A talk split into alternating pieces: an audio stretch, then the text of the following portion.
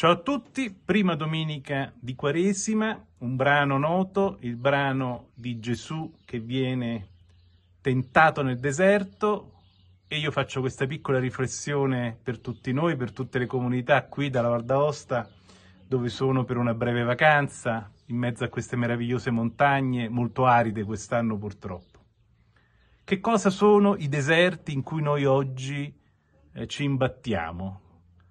C'è un grande deserto di umanità in cui noi viviamo spesso, che è l'umanità che non riesce a dare un significato profondo al proprio essere. Tante persone, tanti amici che incontriamo, che magari sono apparentemente anche felici, che vivono bene, che sorridono, ma che magari al primo, alla prima difficoltà, al primo guaio esistenziale, familiare, personale, di malattia, di difficoltà economica, vanno in grande sofferenza, persone da aiutare, essere attenti a questi deserti dell'anima.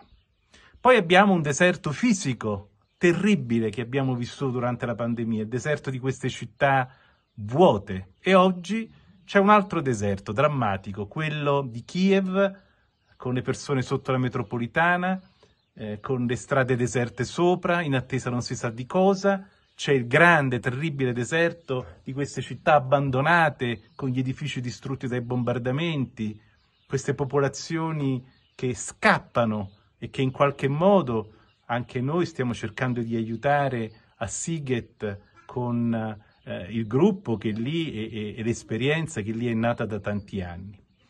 Ecco, di fronte a tutto questo, credo che la nostra risposta debba sempre essere forte. Gesù resiste a, al diavolo e oggi la resistenza al diavolo credo che sia la resistenza all'indifferenza, al portarsi dall'altra parte.